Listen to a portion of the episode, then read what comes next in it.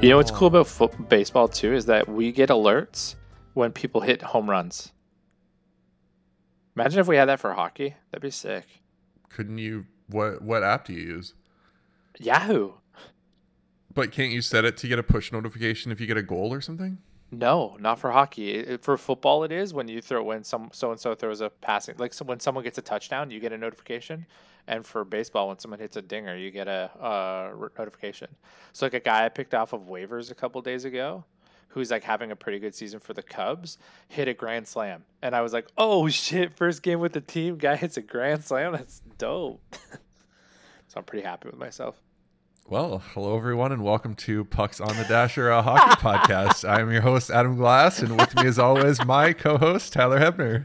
Yo, you're gonna do me dirty like that? I didn't know we were starting yet. We were, but it just works so well, and I've never done it like that Oh. before. I was like, "Oh, we're gonna do it this time." I've never done it. I usually cut you off, and then I do the intro, and I'm like, "Nah, I'm gonna do an organic thing and rip it off like 31 Thoughts does, where they Yes, always have that little just- pre-ramble, I was just it's 32 thoughts. whatever it is." I remember listening to it when it was 30 Thoughts, Tyler. Great. well, maybe not listening to it, but I definitely read that blog when it was 30 Thoughts For sure. for like a few years, probably. Yeah. It's been around for a while. I think somebody asked him actually recently on the podcast Yeah, when the long? blog started, and I think he said like 2009 ish, which is probably right because that's when I had an office job and was reading online a lot. Yep. Uh, Grantland, rest in peace, one of the greatest sports websites that ever existed. Oh, I miss it every day. What a Yeah, just was- absolute talent base they had, like unreal. That's how I met. Well, I actually I think I started reading Sean McIndoe when he re- wrote for the National Post way back when, but. Damn. Uh, I remember. James Mirtle, current editor at the Athletic, when, when he used to write for the Leafs beat, like for like the Toronto Star or whatever back in the Mm-hmm. day. I remember Jonas Siegel starting out. Did I ever tell you Mirtle plays in my in the league I play in in the city? yeah, I did, and every time yeah. you tell me that, I said get him on the podcast, and you just chicken out every time. I don't think I've actually played against him, but I know he plays in the league. I just happened to miss the games we played against them. leave him a note or or, he missed something. the games. Yeah, just leave a note. Leave him a cash skate, note. skate by the bench. Uh, okay, since we had a weird intro, uh, Tyler, have you been watching anything interesting lately? Uh, Stranger Things is basically it. Are you done the most current season? Yes. Was it good? Fantastic. Some of the best TV I've ever watched. Uh, rank the seasons of Stranger Things. honestly like three and four are probably the better seasons like one season one is okay it, it's got like um it's like like i mean i'm not a harry potter fan but i imagine it's like harry potter where like the first the first season of it is just like little kids doing stuff. And like that's not super fun to like watch in hindsight. Like it was good to get you into it but like it's tough to start there. So like definitely season four of stranger things is probably the best season they've put out. I really liked last season as well too. Um, and then season two is like sure. So Like- reverse chronologic. Okay. So I watched one for sure. I watched episodes of two, maybe. It doesn't seem like it's your type of show there's a lot of like gore and monsters and stuff Yeah, it definitely went in a direction I was not expecting when the show started. Um, it's I a super well written I thought it was going to be more Scooby Doo, um, and No. it became more like horror. yes it's very unique i would say to, in that sense I feel like I talked about this on the podcast before, maybe, but I can't remember. One time I was shooting at a Comic Con, and the guy who did, the, he was the monster with the face, the open face with the fa- teeth all around it or whatever. I don't know what it's called.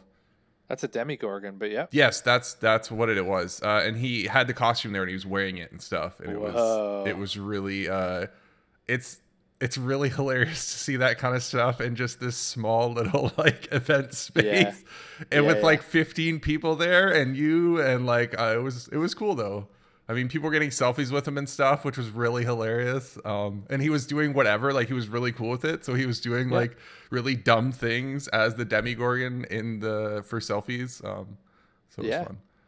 I think I might uh, might take some inspiration from this season for Halloween this year for sure.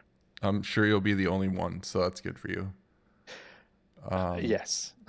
nobody watches that show apparently. I've No. I've heard, but it's such a good. It's like I'm surprised it doesn't release at Halloween. To be honest, like it's such a good.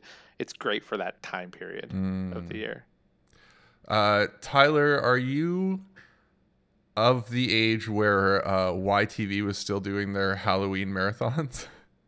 Like Goosebumps and Are You Afraid they of the would Dark? do and stuff yeah like goosebumps are you afraid of the dark um i think it tales from a crypt and then there's one with this bug who would like intro the stories you remember that he was like he would always be like this happened to a friend of a friend of mine and it'd be this really Yeah, weird story Wasn't that Are You Afraid of the Dark? no that's a different one that's kids around a Well, Tales from the setting it up Tales from the Creep Crypt Keeper. Doesn't he say that happened to? I do know what you're talking about. Yeah, Long yeah. story short, yes, I do. the original tales from the crypt creeped me out when i was a kid there are some messed up Yeah, he episodes of that Yeah. uh okay actually speaking of horror i finally watched doctor strange in the multiverse of madness um, I know you're Mm. really excited about that. Yeah, I'm not going to be asking any questions about this. So Uh, it uh, the reason I finally watched it is because it's now on Disney Plus, so I got to watch it uh, at home. Uh, and after watching it at home, I am really bummed I did not watch it in a theater. Um, so I don't I don't know how well you know movies, Tyler. Um, does the name Sam Raimi ring a bell? No. So he directed the original Evil Dead and Evil Dead 2 and Army of Darkness. Um, did you Okay. watch any of those? No. Or do you know of them? I've heard of them. Yeah.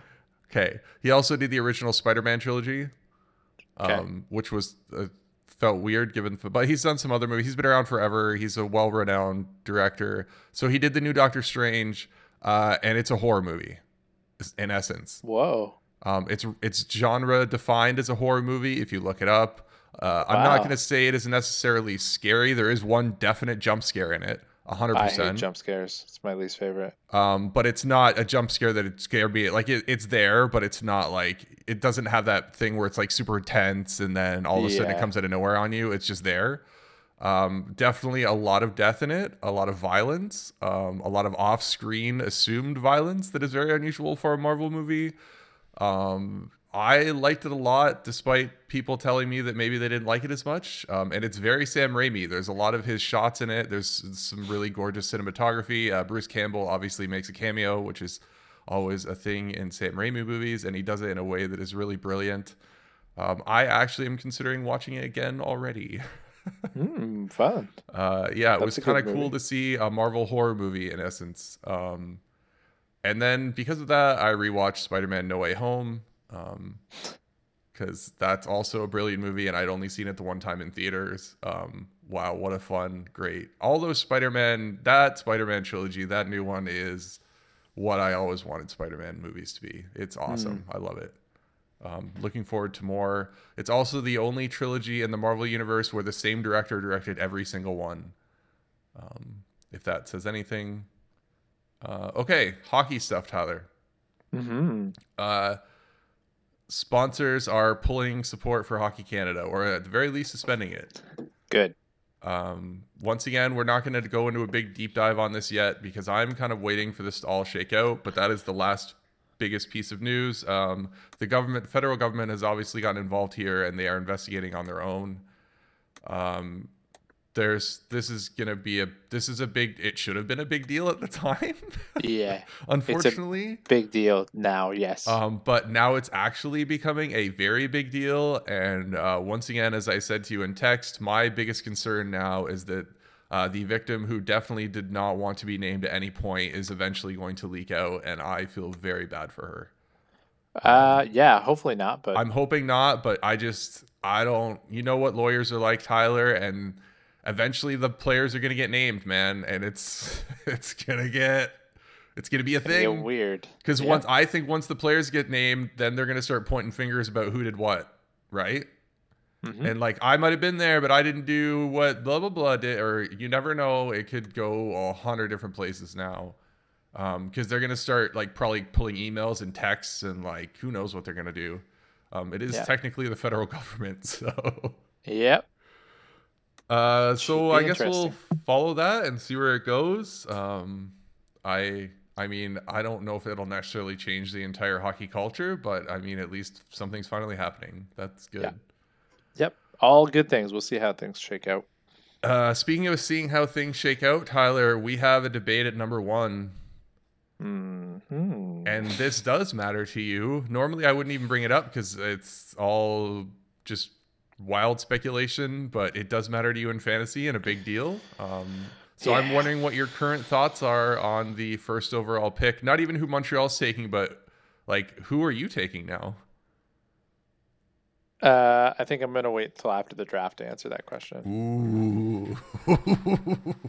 but we'll see. I also want to. I I would be silly to also not look at keepers and stuff and see who's being dropped. True. You know how you know how this league is sometimes. That's true. uh, there'll be there'll be some, but usually not somebody that you'd want to go one overall unless it was a goalie. mm, mm, It hasn't We'll happened see. very often in this whole pool it history. hasn't happened very Maybe often, once. We'll see. You never know. Um, but yeah, I mean, uh, the way I see this kind of going is, I mean, the way I the way I see it going is Montreal's definitely going to draft uh, Shane Wright. I think so right? too. Like I don't think there's any I don't think there's any like huge doubt about that. I think the uh, the the discourse you're seeing right now is that Slafkovsky might be better than Shane Wright. Uh, and that he might have a higher ceiling. Um and like for the for for like like sake of the argument as well, like Logan Cooley probably has a pretty high ceiling too. I think there's like again Shane Wright's been the consensus number one one pick for like three years in this draft class now.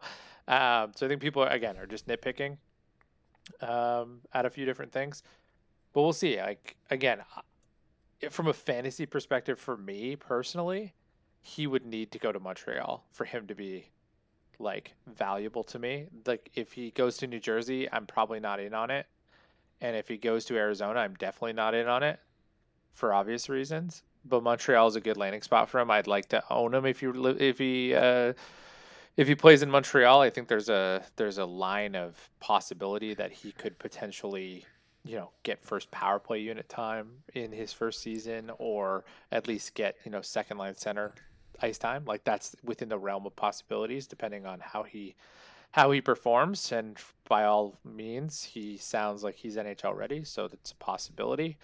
Um, but yeah, it's a, it's a weird. Uh, I, I'm not sure if this is just like media trying to drum up interest in the draft, or if it's like legitimate. Because there has been like there, it's pretty split right now on who people actually like. I the angle of like people just doing it for funsies based on the people who are actually going out and changing their pick now. I don't know if necessarily true. Like a lot of those people have a lot of tenure and respect in the industry, and I don't think they're going to do it just for funsies.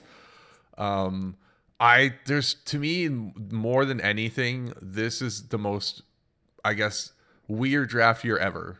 Like I'm hundred percent of the belief that the best player will not be drafted first overall or probably even second overall out of this draft. Well, he might not uh, even be a top five pick. And I'm just pulling up draft years really quickly here because technically, what was the Cale Makar draft? Was that 2019? He was fifth overall. I'm pretty sure. He'd probably go But, at like, least second now. I'm just trying to look for like the last time a winger was drafted first overall and how that went. Was that Yakupov? Yakupov. Like, is that kind of where Off we're at? Oh, my. Lafreniere. oh, Lafreniere Lafreniere, last yeah. year. Yeah, he was. He's a left wing. So again, like Who was two that kind year? of who was two? Who was two after Laffy again? That was Byfield, Byfield. right? Yeah, so Yeah, they it's- took the winger instead of the center. Yeah, and that hasn't gone But like, like, I don't think we really know who's the best. Like Lucas Yeah. Raymond probably looks like the best Yeah. player out of that draft right now. Stu- sorry, Tim Stützle has been pretty good. He has 87 points in 132 games so far. He's been decent. and he was Raymond's talked only- about at the time as potentially one of the steals of that draft too. Yeah, and like, but other than that, like you know, Seth Jarvis. You know, Like there's yeah, that it's too early for a lot of those. Like there's at least a couple Yeah. years left before we see even peaks from a lot of those guys. Yeah. Uh, and then you got Hughes in 2019. Um, I'm just trying to look and see like what other than Lafreniere, something where we have we can actually look at and say like when was a winger taken over a center Well, and Kakko that and? Hughes, right? Oh, that Well, would no, be the when was the opposite way, winger though. taken right, right. over? You That was the the winger over the opposite way. center? Yeah. So like 2018, you had Dahlin going number one, then you had Svechnikov as a winger going second overall. but that this wasn't a very good year for centers, right? Like Kotkaniemi is a really off the board pick. Barrett Yeah. Hayton hasn't done anything, and then No. another center doesn't go until Dallas at number thirteen, which is Ty Dellandrea, who's done Nothing. absolutely nothing at the at the NHL level. Like the best center that's been drafted so far, other than Kotkaniemi, has been Rasmus Kupari, and that that's a Kings draft pick. Um, and that's just literally because he's played in the NHL, right? That's a weird. That was a really weird year as well too. So, um, yeah, I, I, I, I have a hard time believing that a center is going to be less valuable from a hockey perspective. That either one of those two centers are going to be less valuable than a winger. Like Slafkovsky would have to be elite, like elite, elite, and I'm not necessarily sure that's going to be the case. So, it's an, in- an interesting discussion for sure. this will be a f- potential year in fantasy. Like to me, the bigger. Well, this is a different tangent, but the biggest. This is the last. Well, yeah, you could argue this is probably the last weird year for like scouting because we had the pandemic and the last two years have been so weird. Like guys haven't played, guys have played. They played fewer games against you know sometimes only a few teams. Like all that kind of Mhm. like this is essentially the first full season that anybody has had in like almost three years. So Yeah. there's so much dartboard throwing now where you're like, well, the guy didn't play for like a year and a half and then he wasn't as good as he was two years ago. And it's like, yeah, maybe he just needed that time to warm up and he had 20 good games instead of 60 because he didn't have a training camp Yeah. or like, you never, you know what I mean? Like, And before this season, everybody was saying this year is gonna. This year's a good draft year. Next year is like like unreal. Next year's gonna. oh, like, yeah, uh, next year is, next you go all in for next year. Yeah, next year, tons of good picks. This year was supposed to be a good draft, but it sounds like that started like because people haven't dominated as much as they Mm. had in the past. Like maybe that is because of the COVID last season. Like that doesn't mean they're all going to be bad, right? I think this could So, be the don't know. year where it's looked back on and it's underrated. Yeah. Where it's like, wow, Talking about- actually, like every, you know, only two guys in the entire first round haven't played yet or something Yeah. like that. talking about the galaxy branding before we started recording like there is a potential that i could put like put myself into that situation with this pick. Um, and it wouldn't be the first time i've done it with drafting a rookie in this league in particular. So Yeah, that's true. we'll we'll see how it goes. I will not be drafting slafkovsky or cooley or anybody. It'll be shane or, or someone else entirely. Well, that'll be interesting to see. Mhm. Uh, to me, for Montreal, you go with Shane Wright, and if you don't, you look just silly to me. Honestly, you go for the center Well, every time. it's a lot of pressure and the whole thing that i i kind of like i've been listening to a lot of draft stuff obviously and people are saying like shane wright is actually like people are comparing him to bergeron which is absolutely horrible for him but in the long kind of long game he's like the perfect perfect guy to be in montreal because he's been a highly touted pick forever um, and he can handle that level of pressure. Like he he's already been you know he didn't just come out of nowhere. He's been good for a really really long time. He's had this pressure for years and years now. But yeah. Okay, we have some trades to talk about, Tyler, mm-hmm. and you might be excited about one of them, but we're gonna save that one for last and get rid of these little podunk things first, because yours Okay. le- actually leads into a signing, which is going to be our next topic. cool Um, you confirmed to me that we did talk about Weber for Dadonov, so I will skip that. i do remember that Uh, I talk to you almost about every single deal before we ever record a podcast on them, so sometimes it's hard in my brain to remember what we talked Yep. about over text or what we talked about on the podcast. that's fair Uh, okay, first up, um, the Columbus Blue Jackets are trying to put size on the roster. Uh, for some reason, giving a fourth round pick to the Predators for Matthew Olivier. Like, I don't. yeah Why would you give up draft? Why would you give up any draft capital for a player like this? he's 25 it kind of seems like a tweener i don't know a ton about olivier he hits He's played- people. does he I don't know. I th- thought that they got two guys who hit people, but the other guy's not here. Maybe they signed somebody. I can't remember. He played most of the season in the ahl Did he hit people there? I it does not, according to Cap Friendly. I don't have that information in front Well, of me. Well, let's right just now. assume he hit people. Yeah, he's um, you know, What is his size? Do you have his depth. Size in front of you? Yeah, he's six two. He's six two one. There we go. See, he's 6'2", ten. 210. Yeah. Probably hits and he's people. from Mississippi. So they you know, that you need that. You need that. right? Wow, he's from Mississippi.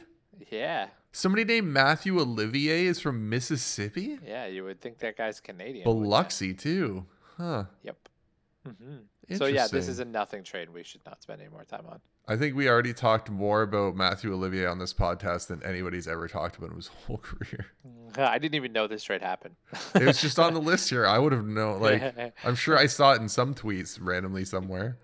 Yep. Um, okay, next up we have uh, the Nashville Predators acquiring an old defenseman uh, who might still be okay. He's Uh, good. Yes.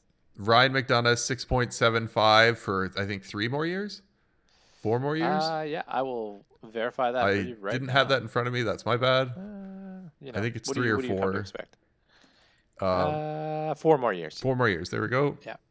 I also read he retains his no trade clause, um, Yeah. even though he waived it to go there. Yeah, that's that's. um, I yeah, believe that's, a now. choice now by the player. I think that's the standard now. Yeah, no, you keep your no trade clause Yeah, no matter what. Yeah. Um, okay, and then going back is Philippe Myers, who has a contract where if you buy it out, you actually get cap money back this year. Um, Yep. But for some reason, the Tampa Bay Lightning aren't going to buy him out, so he'll probably get 50 points this year and run their second power What play. have they said? They're not going to buy him out. I heard that they are actually not going to buy him out. They BriseBois came out and said they've liked him since junior and they like him as a player and they think he can fix his skating and they see him a- as a potential NHL player. And if any team can do it, I mean, I believe that they could. Jan Rutta and Erik Cernak are good players now. So, hey, throw anybody with Victor Hedman, you'll probably be okay. Well, they'll move Sergachev up to replace McDonagh, obviously. Rutta's a free agent, though. Um, and Cernak's Yeah, got that- one more year left, I Rutta. think. This is the Rutta replacement, I guess. Then Philippe Myers, maybe. Ruta What- was nothing when he came to the Lightning. True enough. Uh, And also going in the deal, because I have to mention it, because it seems like a player that was literally just made up. Expect this guy to be on Pittsburgh next year and get 20 goals. Uh, Grant Mismash, which is just like The old mishmash. the old mismatch. Oh man. So what do you uh would you trade away for that uh, two-time Stanley Cup winner with uh, four more years left on his deal? Uh, uh mishmash of stuff. Uh, Yeah. Actually, McDonagh's gonna fit really nicely into that Nashville top four. Um, Nashville is now just like this is them showing f- uh, Mr. Forsberg, hey, we're still trying to win here. Please come sign with us. Yeah. Um, and I I, am totally cool with that because th- they annoy you so much, and I think it's hilarious what they're able to do with the just insane contracts they have. They just have like them like they just they just I, I, They, a overpay useful players, and it's hilarious. They will be a playoff team, but I ask you, Yeah. at what cost? At what cost? at what cost have you? I don't think they're like.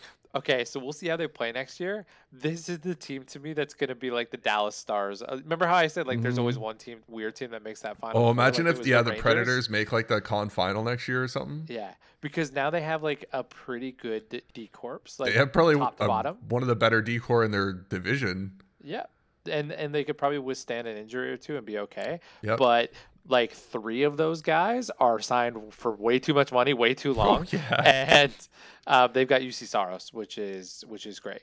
And uh, hypothetically, Connor Ingram, who's supposed to be pretty good. And hypothetically, Victor or um, uh, Askarov, who is hypothetically Correct. supposed to be pretty good as well.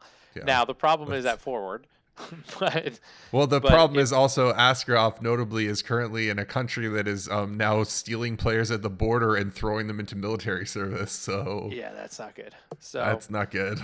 Well, we'll see if we'll see if Forsberg resigns and and and whatnot. But I mean, in the short term, in the short term, yes, sweet Nashville. You got Ryan McDonagh, the 30, 33 year old. He's he's he's a number two, I would say, maybe number one. Nah, he's a number two. Doesn't have enough offense for it, but he's like a shutdown D. Like the he is the modern day um, like shutdown defenseman, um, and he's really good, and he's been really good for a long time. Like, don't get me wrong, Brian McDonagh is, is fantastic, I worry heavily about injuries with him, and I worry heavily about those last two years of this contract. Maybe three. We'll see how this year how this year goes. Honestly, the best case scenario for the Predators is he plays well enough until he blows a knee out and they can LTIR him and see you later. Yeah. No big deal. The worst case scenario is he slowly fades but still is healthy enough to put in the lineup. Like that's that's bad for them. And, and for Tampa, like obvious, like as much as it sucks to like give away like a really good defenseman, like this was a really good deal for them, Well, this right? Like yeah. you just completely clear a contract that I thought was an albatross. yeah. Right, I thought it was going to be. huge. I thought it was going to be a big problem for them in those last couple of years, like solely based on injuries. I don't think his play is going to fall off. I just think that there at, at some point you're gonna he's going to fall apart because of the way that he plays. Like he, he doesn't look like the player that's going to age very well injury wise. Um, like very Brent Seabrooky to me, Mm. and I don't know if that's disrespectful to Ryan McDonagh or not, but Brent Seabrook used to be really good. He, We yeah. can agree on that, right? We can agree on that. Oh yeah, hundred and percent. And injuries injuries Dude, slowed was, him down, and then he was he, on was friggin'. Team Canada. yeah, he was, and he was really good. He won a bunch of cups, just like McDonagh. So now it's going to be like, okay, we need to replace from within. Sergachev definitely is going to have to take a step, right? yep. Um, they could potentially find some other D-men. I, I think they should move on from Jan Rutta personally.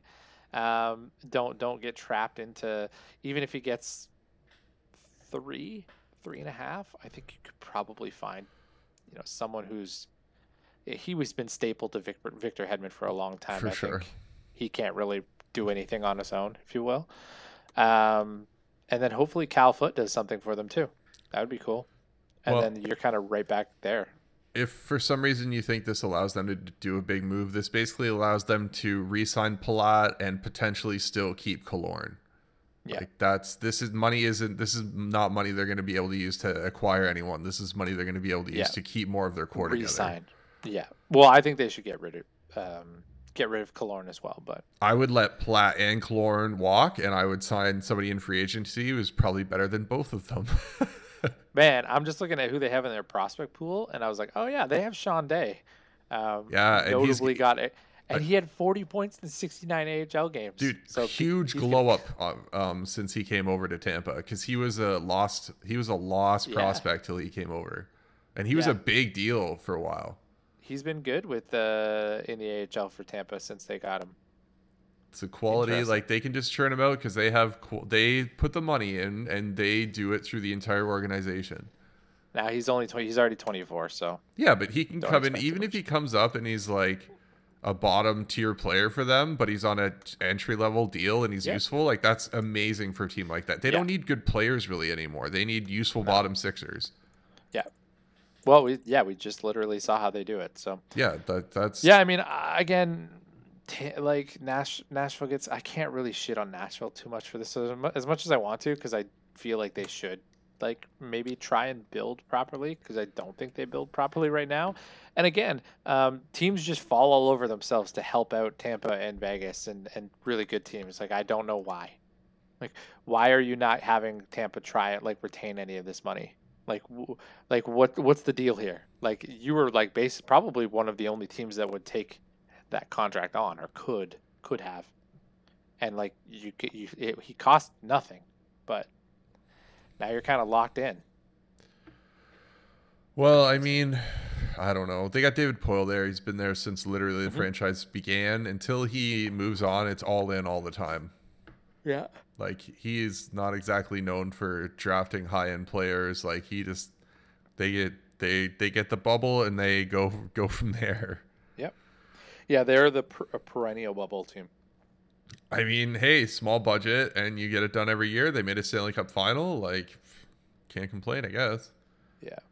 Okay, uh, last trade to talk about here. Should we just skip this one? You don't probably care about it. uh, okay, so the Minnesota Wild acquired uh, two elite assets in uh, a first round pick, which is 19th overall for this year's draft, uh, second uh, round pick from I think last year, uh, Mhm. Brock Faber, who is a defenseman. Uh, and in return, the Los Angeles Kings acquired overrated 80 point forward Kevin Fiala. um, and who they then signed to a seven year, seven point eight seven five hundred thousand contract, uh, twenty five years, right, left, Yeah. right, left wing. Uh, you are obviously very pissed off uh, that you got a peak player uh, for more than William Le- Nylander Yeah.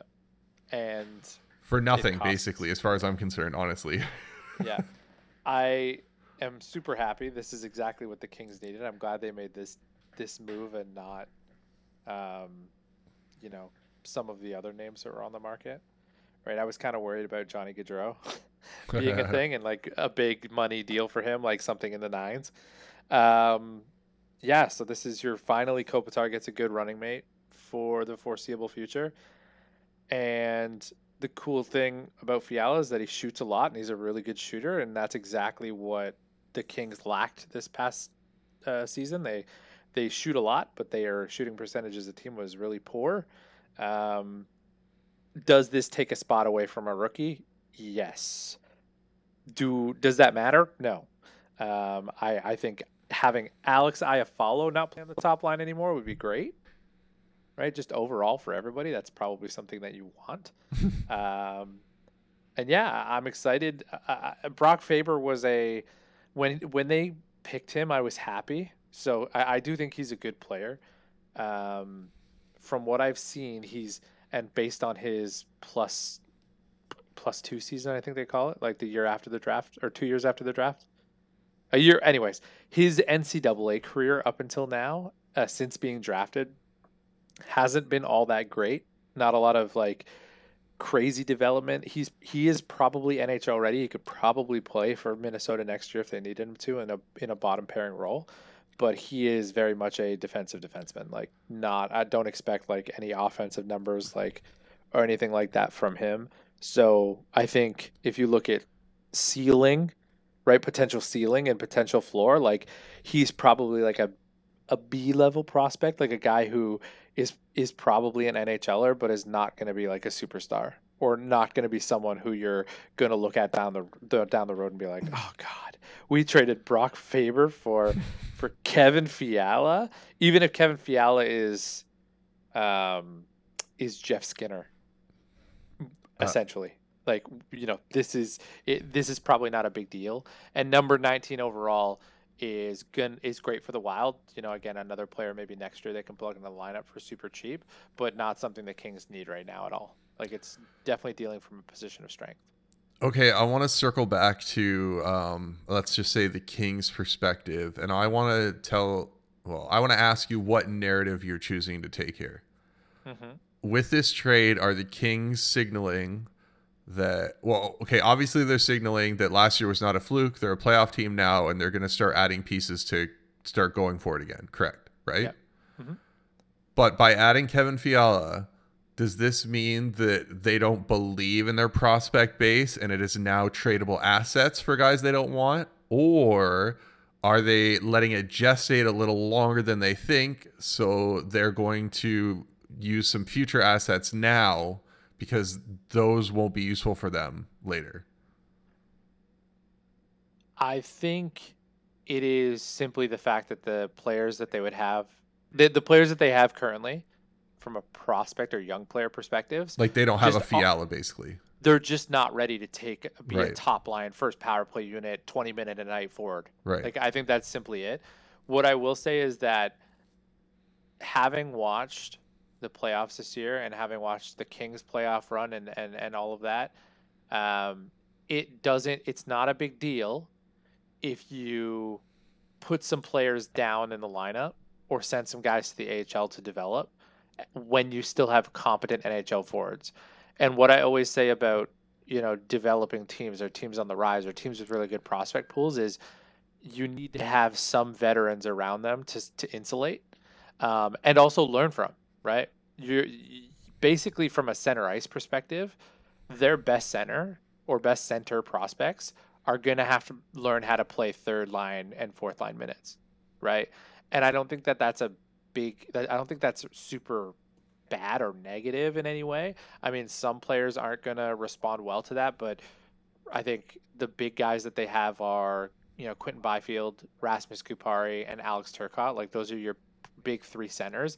I, I think Gabe Vilardi is a good player, but I don't think he's at that tier of, of those three. You don't like Kaliyev those... anymore? Oh no, Kaliyev's not a center. So I'm just strictly. Oh, okay, sorry. Right, right. So those three centers do like there is a, a, a, a you know there is a, an outcome where they can play third line minutes and still grow and develop. Like Quinton Byfield is a very good prospect. He's 19 years old, right? And you can play. Uh, you know, we saw it in um, in Florida this year with Lundell. Right, Lundell played a third line center role, was pretty good. Um, they probably want Byfield to develop defensively, and who better to learn from than, you know, a Selke winner in Kopitar and a guy who probably should maybe should have one or, yeah, or might win one yeah. at some point. And Danault, like Danault's a very good defensive center. Um, so you're learning from a you know two guys, or they just say, hey, you know what? Don't worry about defense. The other two guys got it. You just go fucking just rip it up. Honestly, right? I would put him. I would put him on a sheltered fourth. Uh, with a couple of veteran bangers, and I would give them offensive. I would just feed them offensive zone yeah. starts, and and just give them some confidence. Like yeah. you don't need him to worry. Like you said, you have two of the most elite defensive centers in almost the entire NHL. If Bergeron had retired, like yeah. you don't necessarily need him to be a one defensive. Like obviously yeah. he can't forget about it, but I feel like given his makeup and what was talked about, he is already a good defensive center. Is he not? Um, wasn't that one of his big things? So yeah. I mean, okay, so on that wavelength, then, would you also be cool with the Kings using more assets to go after, say, let's say, uh, Jakob Chychrun? Yeah, I was asked that by someone else as well too about Chychrun. Um, because honestly, think, like it can't be if we've seen what like the value for some of these. I feel like some of these guys are getting traded for a lot less than I was expecting. yeah, I think. um they do. There's no doubt that they need a number two or a number one, depending on how you feel about Drew Doughty. Um, well, I know how he feels about himself. The so they have yeah, we all know. they do have um so two guys who really broke out this year were Sean Durzi and and Mikey Anderson. So those two are like you're assuming are as long as they're not like a one year kind of bump. It, are, those guys are like locked in next year in your top six there is guys like Bjornfot and Jordan Spence who are pretty good prospects. They've got a few other ones in the system as well too that are, are pretty sought well, after. Like Clarke, guys, right? Clarke, yeah. Helge Grans is a, is a, reportedly a pretty good. Uh, you know, L. He's he's has a, a realm of possibilities where he is an NHL player as well too. You also have Matt Roy, so like there is you do have a decent defense corp as long as you know there's not a lot of name brand value there, but they were good this past season, both analytically and like eye test wise. Um, Chychrun would be great. Uh, my whole thing with Chychrun is with the amount that you're going to have to pay to get him, which is probably going to be Turcotte plus I would think. You're it's hundred percent a first. Um and it's yeah, yeah, it's probably one of those better those A or yeah. A A to B prospects, if you will. Not Byfield for no, sure. hundred percent not Byfield. Right. And then probably I think they really like Arthur Kaliyev and I do too. So I probably wouldn't deal him either. Um, because I think the moment he gets out off that fourth line and plays with the like if him and Byfield play together this upcoming season, like that could be really fun to watch. I think the amount that it would take for us to get, or for the Kings, sorry, to get um, Jakob Chychrun, I'd be concerned with not like allowing him to be a number one, right? If that makes sense, right? Like Drew Doughty's always going to run that power play, right? Are you are we okay with like Jakob Chychrun being second unit power play and like may, he he might be Drew Doughty's partner, he might be second pairing, like run your own line kind of thing? Like, is that is are you giving up too much to like for an asset that you can't use at his full potential, like fullest potential, right? And also, he had a really bad season last year. Like, well, maybe the I that mean. one season he was really good. Maybe well, the, the Arizona was just as bad both years. So yeah, I true. don't see that argument really. Like, is he actually good? Is is the question, right? It's it's a tough one. It's it's really hmm. tough. I I think if it does happen, my my response to that question is going to be very highly rooted in in what the cost was Okay, uh, we do have other signings to talk about, um, but uh, I hope everybody appreciated that little tangent that I knew we were going to have this week because it was Kings related. Um, we don't just do tangents on the Leafs. Uh, the Kings just don't do as many insane things as the Leafs do. Wow. Uh, speaking of the Leafs, 23 year old Timothy Liljegren signed a two year, $1.4 million per year contract. Uh, love it. Love to see it. Mhm. Two Did we already talk about that? We haven't talked about it yet. No. No, Yeah, we skipped it deal. last week. I forgot to write it down. Great deal. Um, again, bottom pairing defenseman, young kid. You get him for two years at basically nothing, and there's probably not a realm of possibilities that he like does enough where he needs like six million over six years or something. So like you're just you're not even kicking the can down the road. You're just signing a good player for a cheap amount of money, and and hopefully they actually play him because he should have been playing the entire playoffs, in, in my opinion. Well, yeah, he looked really good down the stretch with uh, Gio, who is also back for two more years. So I'm hoping they kind of lock that in and keep that as a pairing. Mhm. Um, but yeah, when he started in the playoffs, apparently he looked undersized or something, and they pulled him. And then they uh, Holl came. I know Justin Holl's going to get traded finally. I'm pretty sure. So yeah, Justin Holl sucks. That's why, and I Um, can't believe you ever thought he was good. he had one good run because Muzzin carried him. Mhm. Okay, let him Mhm, let him mhm, be. mhm, mhm. But you, yeah, not even not even gonna go there. Uh, okay. Uh, uh, what you think Jared McCann would look really good on the Leafs roster right now? Fuck you. Come on, don't even do that. Uh, you you were adamant that he was good, and it wasn't a Muzzin thing. he had a good year or You were two. you were so happy when they signed that deal. Adam. I know because it was cheap and it's still a cheap deal. yes, but that's why you don't sign bottom. It was only a two-year deal, than- Tyler. We allow for two-year deals. Was it only two? It was only a two-year deal, Oh, Tyler. Come on, they're really down. reneging. They're reneging on that very fast. Then, Uh, anyways, I stand corrected. okay. Uh, Connor Dewar, two years, 800,000, 23 years old. I guess that's fine. I don't know. Yeah. I don't Yeah. know who that is. Mm-hmm. Uh, okay.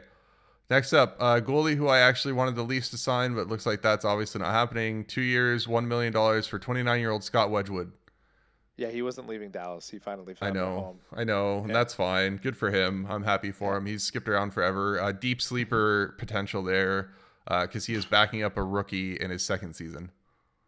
Well, it's not a rookie if it's his second season. No, but you know what I mean. A guy coming Like off a- his rookie season, if you will, Yes, a young goalie. uh, with a team that desperately wants to win. Um, Yeah. Okay, next up, uh, young goalie again, 41 year old Craig Anderson, uh, one year deal with the Buffalo Sabres, 1.5. I think it's just cool that Craig Anderson is still in the NHL. Yeah, for sure. and honestly, he was fine for the Sabres last year, to be honest. Yeah, he was good for them. Yeah. Yep, they don't need him to be anything more than a backup, probably. But I don't know who the hell is going to be their Correct. starter yet. I don't think they know. Uh, next up, 27 year old Nicholas Paul signed a seven year, $3.150 thousand contract with the Tampa Bay Lightning. Tyler, this is insanity. This they're they're they're blowing their own coke now. Like they You, you don't like this one, eh? You think this is a bad one?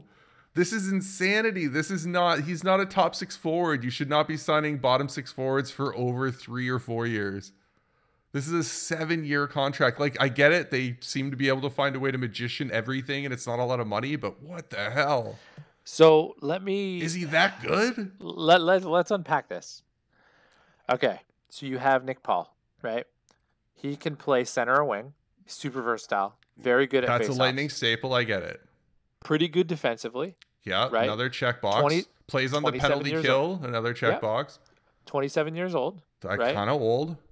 He was he had some decent speed, but he was very noticeable in the playoffs. Very, hundred very percent. noticeable. But aren't they following into the trap here? The like, oh, guy had a good playoffs. Like, let's go. He, so here here's what I'll say. He's he's a million and change less than Alex Killorn. If Nick Paul had the same deployment as Alex Killorn, do Could he get Nick forty Paul points be- every year? Do you think Nick Paul would be better than Alex Killorn? Jeez, I hate to say it, but I think there's potentially could be. Yeah. So if they if they plug him in I on mean, that he, power play all he has to do is stay healthy every year, and he'll automatically get more points than Killorn would. and just stand in front of the fucking net Yeah. On the power play, like he is to me what they're what they're signifying here is this guy is definitely a top six forward for them, and and maybe not in terms of deployment. Like he might be third line center, like checking role, like they used to have uh, Yanni Gourde do. Yeah. But you'd have no doubt that Yanni Gourde was definitely a top six forward on the Lightning at some like in terms of like value to the team. Well, that one playoff run, that third line that everybody talked about, essentially was being played like a first line. Yes, but they were a th- like you know what I mean. Like it doesn't Like really that matter. Goodrow Like, Coleman Gourde line was basically being played ice time wise like a first line by during those cup Exactly. runs. and if if um a- and and maybe this is a little bit of like hey anthony Cirelli might not be here for much longer kind of thing Correct. and like we need a defensive center like these are the thing like the lightning know what they need to be successful and some of those pieces are interchangeable right so like well, we need to have a really good defensive center to take all the hard, hard draws off of Stamkos and Brayden Point essentially they also have right. 20 goal scorer Ross Colton who came out of nowhere last year and became an actual player. Like he can anchor their third line if Yeah. they want. Like I thought he Yep. was going to be the guy they were going to move into the top 6 and they were going to let Paul walk. Like I didn't see this happening. Well, and then you're going to look at Brandon Hagel as well too, who 100%. hasn't really who hasn't really been that good for them, but again is super cheap right now and for another year after that. So like, I'm thinking that this could, could this be a bad deal? Absolutely. 100% absolutely. Nick Paul could be like Milan Lucic. It's just so many years, half the amount. Tyler. Like I feel like Yes, by it- 31 or 32 it's going to be like, "Oh my god, there's how many more years left?" Well, he signed for how long? 7? 7 years at 27. Like by 30 he's going to be like, Ugh. 34. It's it's a tradable deal, I think. Well, they can trade Um, friggin' anything it sounds like. So Yeah, I mean, like you can get you can eat half that money and definitely move him, right? And then he's a one million dollar player essentially, which most people will have. And the caps only the caps should start going up soon. Correct. So it's I, I don't It's the years. That's it. Like actually, if they signed him for four years at three point one five, I wouldn't buy like that. Wouldn't bad an eye. I'd be like, yeah, that's a hell of a deal. Fine, Yeah. do it. I'd say in like- the next four years, there's a good chance that he outperforms the the price point, which may make the back end of the deal not matter. correct. And um, the rumors going out there, though this could be floated by his agent, is that Ilya Mikheyev is looking for between four and a half and five and a half million per season on a long term deal, and he has one twenty. Like he basically has Yeah. eighty NHL games total to his career. Like hmm so, Nick Paul was Mhm. definitely getting more money. So I guess that's where the term came in. Yeah. And again, we look at Nick Paul and say like, oh, he's only scored he his career high is 20 points. Um, he played for the Ottawa Senators. Yeah, he's gonna probably like he is a late round sleeper potentially if you can do that in fantasy with a lightning player, but or he is a waiver like sniff around on the waivers for this guy if somebody gets hurt type thing. It it really depends on where on Killorn for me. Killorn's the real like Yeah, yeah.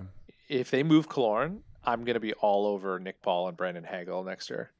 Or Ross Colton as a deep because he was hitting like crazy. I- that's a deep. that's more of a deeper pool guy, but Yeah, Colton will never take a spot on that top power play. no. But if he gets the- forty points and hundred hits, Yeah. like that's you know how you know how that power play how that yeah, power play runs. It's true. it's Kucherov and Stamkos and Hedman on the on the umbrella.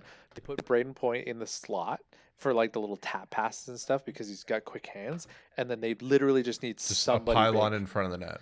Yeah, and Ross Colton is not that player. Somebody that He's can more of a tip the puck player. ideally, So Nick Paul could, which is why. Killorn went off this year. Um, by the way, Or they will deploy Nick Paul as the shutdown D like they do, or a shutdown center like they do Cirelli, Yeah. and then you just have two Move of them, Cirelli. which is sweet, right? Well, you know, I would not do that, but I think he's going to get too expensive. Okay, we have a few more deals here. Uh, 23 year old left handed defenseman Jack Rathbone, two years, Mhm. 850,000 per year. Uh, that's fine. Yep, he is uh, one of those guys. He's supposed to be good, right? People- Yeah, people in Vancouver really like him. So yeah, yeah, well, they, um, they never talk up their prospects. So, yeah, he was a point per game in the AHL this past season. all right, that's pretty good for a defenseman, I bet. Yeah, Uh, probably will be a, a full time player for them next year. I, would- I would imagine. I assume with this contract being one way, Mhm. uh, they kind of have to do that. Um, Yeah. Okay, next up, Vancouver also signed 25 year old Brock Boeser to a three year deal for 6.65 Mhm. thousand per year. Uh, Super interesting deal. I mm, How do you? So hold on. Let's go through the checklist. How do you feel about the length? The length is Probably fine. good. That's probably, Probably good. ideal, He's to be 25. honest. I almost am shocked he accepted that. And then how do you feel about the cap hit? It's not terrible. It's not terrible. Well, okay, so the cap hit, if this was an eight year deal at that, I would be uh, absolutely losing my mind right now. Like um, but three Jack years for honestly, if they sign him for three years for eight, like three years for a- anything at this point for a team that's not really cap strapped is not bad. Jack Roslovic signed for four. But they're gonna have to trade JT Miller. Maybe, yeah. But I also don't I think like Brock this. Boeser's that good. I think he's a good complimentary. He's a good complimentary. He's the. Hoffman I can never figure out his first name. He's like a slightly better version. What I will say is the Boeser contract makes me feel a little bit better about the Fiala contract. Well, yeah, for sure. because Fiala's Boeser doesn't have an play- 80 point season to his name, that's for sure. uh, less about points, more about the style of play. Fiala's more of a play driver. I think Boeser's more of like a, a trigger man. Yeah, he is. Right. He's a shooter. He's like he's like a better Mike Hoffman. That's what I was saying. Right. Yeah. So I think it's a good deal. I they didn't they didn't do this isn't horrible. Look, right. Three I years. mean, it, that's going to look a lot better in, in that second or in that third year. It's going to look really good. he's got the coach that you would want to have a glow up season with because Boudreau's going to be back for a full year. Yeah, Um, and like they deployed him pretty well this year, did they not? Yeah. Like he had a good season. And I mean, notably, his father passed away last year, so I'm sure that can't be easy to perform when that happens to you. Oh, he didn't really have that great of a season. He actually, did not. No, that's why this contract surprised me. Um, 2020. He was at 20 goals. has he ever had a 30 goal season? Uh, he had a 29 goal That season. doesn't count. Nope. Never had a Oh, 30 so goal season extra. in 6.65. That seems like One extra goal, a but lot. he's a four ti out of uh, five seasons in the NHL, five full seasons.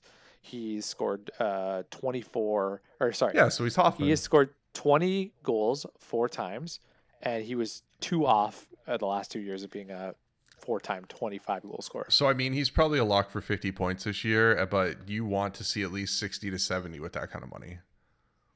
Do you? I I don't know. would You need at least 30 30, I would think. For Which is not a- 6.65 million, you need 30 30. 30 30 is not out of the question. 30 30 is not out of the question for him either. Yeah. He's a bit of a depressed asset right now, which is probably why they couldn't get anything good for Yeah, him. Yeah, they but probably did try to trade him, to be honest. This is also a tradable contract, 100%. Especially if Right. you eat like a million, even. Yeah. Or not at all. Or not at all, He plays yep. well. Uh, n- doesn't look like it has any no trade protection or anything. So, uh, okay. Last up, 24 year old uh, Julian Gauthier, one year, eight hundred thousand dollars. I don't know. He's This guy sucks. Yeah, he so sucks. dumb. you could just like literally grab a guy off the street and put skates on him, and he would probably be just as good as that donkey. he's 20. He's 24. So He's you just gonna go uh, out and hit people, and he literally can't score regardless of what chances he gets. Somebody Yeah, on Twitter called him the worst shooter in all of the NHL wow. and that's something, I guess. Uh, okay. Um, wow. Okay. So we will finish off the podcast um, with coaches stuff because we can't um, we can't get away from it.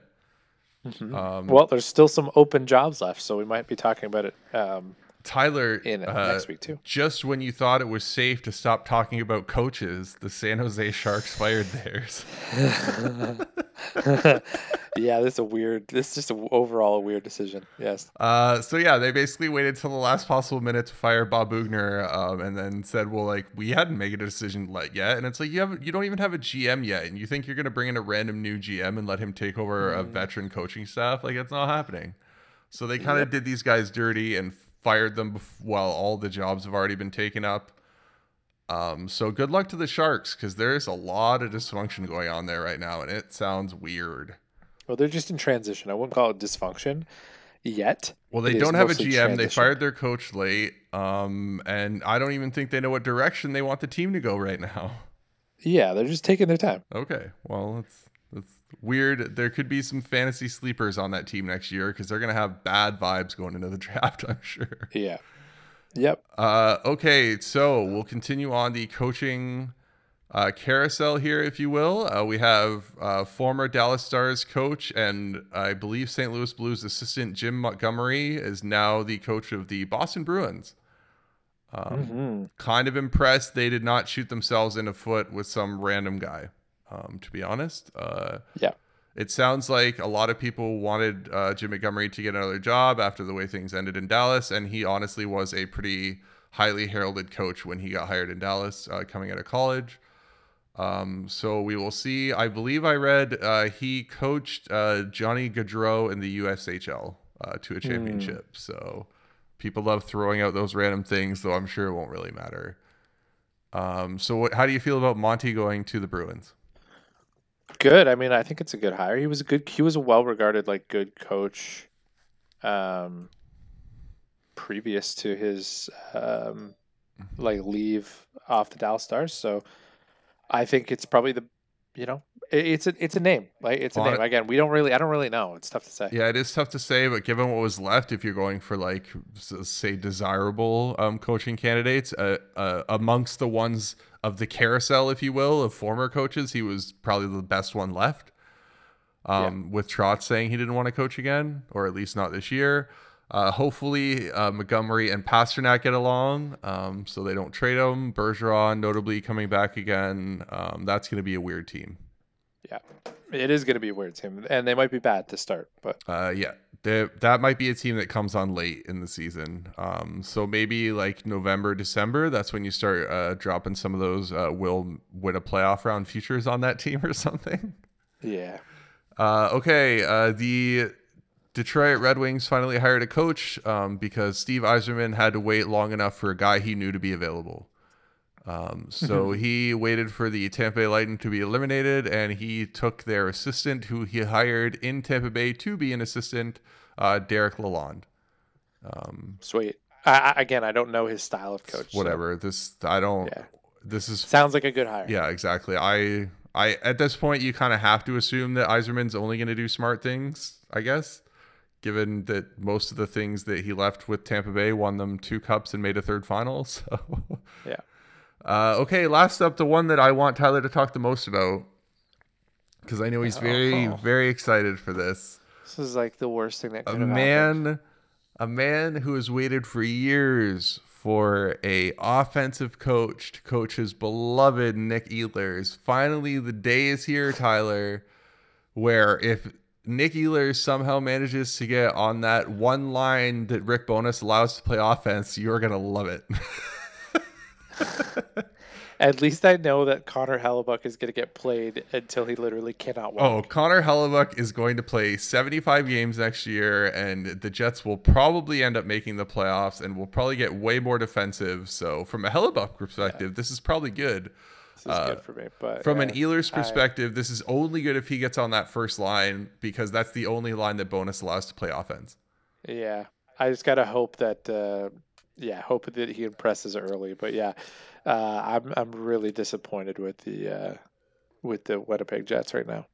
Uh, my favorite part was I saw this like tweet that the Jets put out, or it was like a behind the scenes of like Bowness getting off the airport. Um, clearly not in Winnipeg because they don't have one. Um, but he was getting off the plane at the airport, and the Cheveldayoff was there, and he comes around the corner and he goes Bones, and he shakes his hand like he just saw his best friend, and I'm just like hockey hiring. You're not like saying hi, my name is, or hey, or what. I guess you would have interviewed them, but still, like you literally called your new coach by a nickname. Like this guy got off the plane, you called him by a nickname. Like that's just yeah. I don't know. I Good times. this is insane. You, I couldn't believe it when I saw this, Tyler. I, Yeah, I honestly could not believe it. Like Scott Especially I Arniel, who is coming on as an assistant, would have surprised me less. yeah, I don't know what to do anymore. To be honest, I'm kind of at a loss for words with this one. Cheveldayoff needs to get fired so friggin' bad I'm now. thinking. I'm thinking that's probably this is case. his last coach for sure, right? Like, Yeah, it might be his last year. yeah, Bowness is on a two-year deal. He signed a two-year contract, which is rare for new coaches to come on and only get two. So this is literally he's being brought in to get two more kicks of the can with whatever Cheveldayoff can pull out of this core, and then they're both gone. Like then Yeah. it's like a clean house. It's got to be. It's time. Like such so much wasted talent. oh my god, and so much wasted. Like Dubois wants out. Like Laine got traded. Like Uh huh. all these like guys that like oh man insane. And i mean okay so they did have the Byfuglien thing happen to them which is like basically losing your number one defenseman out of nowhere for nothing which obviously would Yeah. be shitty to almost every team. And then Trouba wants to leave for nothing that the jets had anything control over. Like they basically lost their two best defensemen over one off season for nothing which okay that sucks but still like some of the moves that Cheveldayoff has made it's just been like did he not like spend three years wasn't it like almost three seasons before he even made a trade or something like that Like, Yeah, he's he's notoriously like more of a wait and see kind of guy.